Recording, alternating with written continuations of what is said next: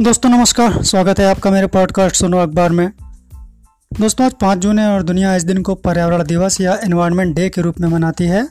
और इस पर अखबारों में क्या क्या चर्चा है, इससे संबंधित कैसी खबरें हैं, वो मैं आपसे साझा करूँगा। लेकिन शुरुआत आज इस एक फेसबुक पोस्ट से होगी, जो मेरे मित्र ने डाली है। पोस्ट कुछ यूँ है कि कानून सबके लिए बराबर है और दुनिया का यह सबसे बड़ा झूठ है। कानून मकड़ी का वह जाला है जिसमें कीड़े मकोड़े तो फंसते हैं, मगर बड़े जानवर इसे फाड़ कर निकल जाते हैं। पहली खबर भी कानून से ही है और पर्यावरण से भी जुड़ी हुई भी है। 5G नेटवर्क के खिलाफ याचिका लगाने गई अभिनेत्री जूही चावला की याचिका को दिल्ली हाई कोर्ट ने खारिज कर दिया और 20 लाख रुपए का जुर्माना भी लगाया। कोर्ट ने कहा कि याचिकाकर्ता ने कानूनी प्रक्रिया का गलत इस्तेमाल किया और कोर्ट ने कहा कि लगता है कि याचिका सिर्फ़ शोहरत पाने के लिए ही लगाई गई है मगर शायद ऐसा नहीं है, ऐसा मेरा भी मानना है, क्योंकि 5G नेटवर्क की मानव पर पड़ने वाले दुष्प्रभावों के बारे में चर्चा पूरी दुनिया में चल रही है और बहुत से देशों में इसका विरोध भी हुआ है। रेडिएशन से होने वाले पक्षियों और पर्यावरण को पहुँच रहे नुकसान को शोधकर्ता पहले भी सामने ला चुके हैं। ऐसे में जूही चावला का सौ प्रतिशत गलत होना सही नहीं कहा जा सकता है 20 लाख रुपए का जुर्माना जनहित की आवाज़ दबाने जैसा है।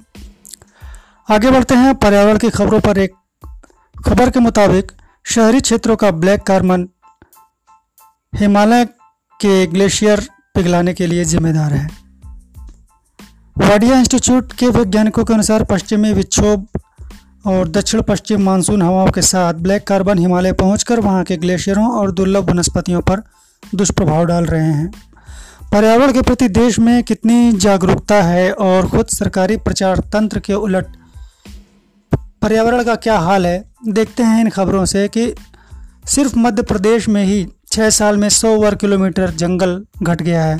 हालाँकि यह इससे कहीं ज़्यादा भी हो सकता है, जबकि छः साल में यहाँ पेड़ लगाने पर एक हज़ार छः सौ अड़तीस रुपये, अड़तीस करोड़ रुपए खर्च हुए हैं।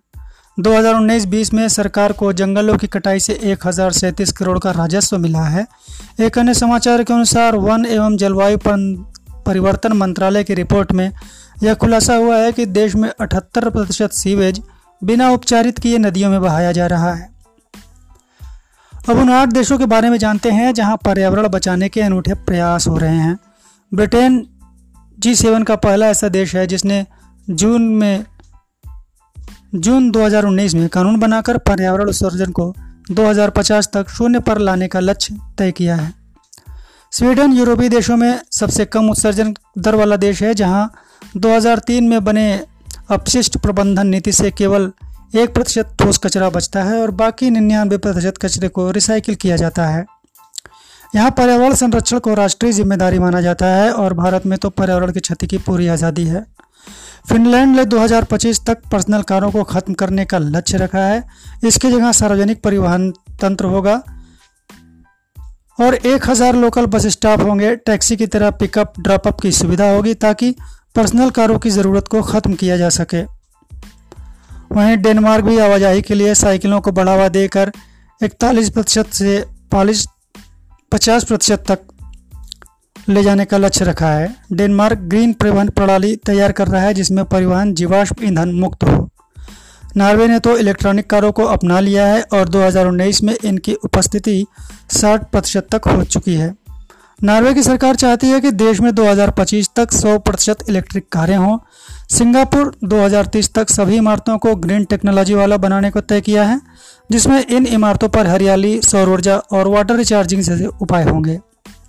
फ्रांस ने कार्बन उत्सर्जन कम करने को एस पर टैक्स बढ़ाकर दोगुना कर दिया है और पेरू के इस दक्षिणी अमेरिकी देश पेरू ने पर्यावरण के लिए 2018 से ही अलग पर्यावरण कोर्ट बनाए हैं, जिसमें अवैध खनन, वनों की कटाई और वन्य जीवों के व्यापार की सुनवाई इस कोर्ट में हो रही है।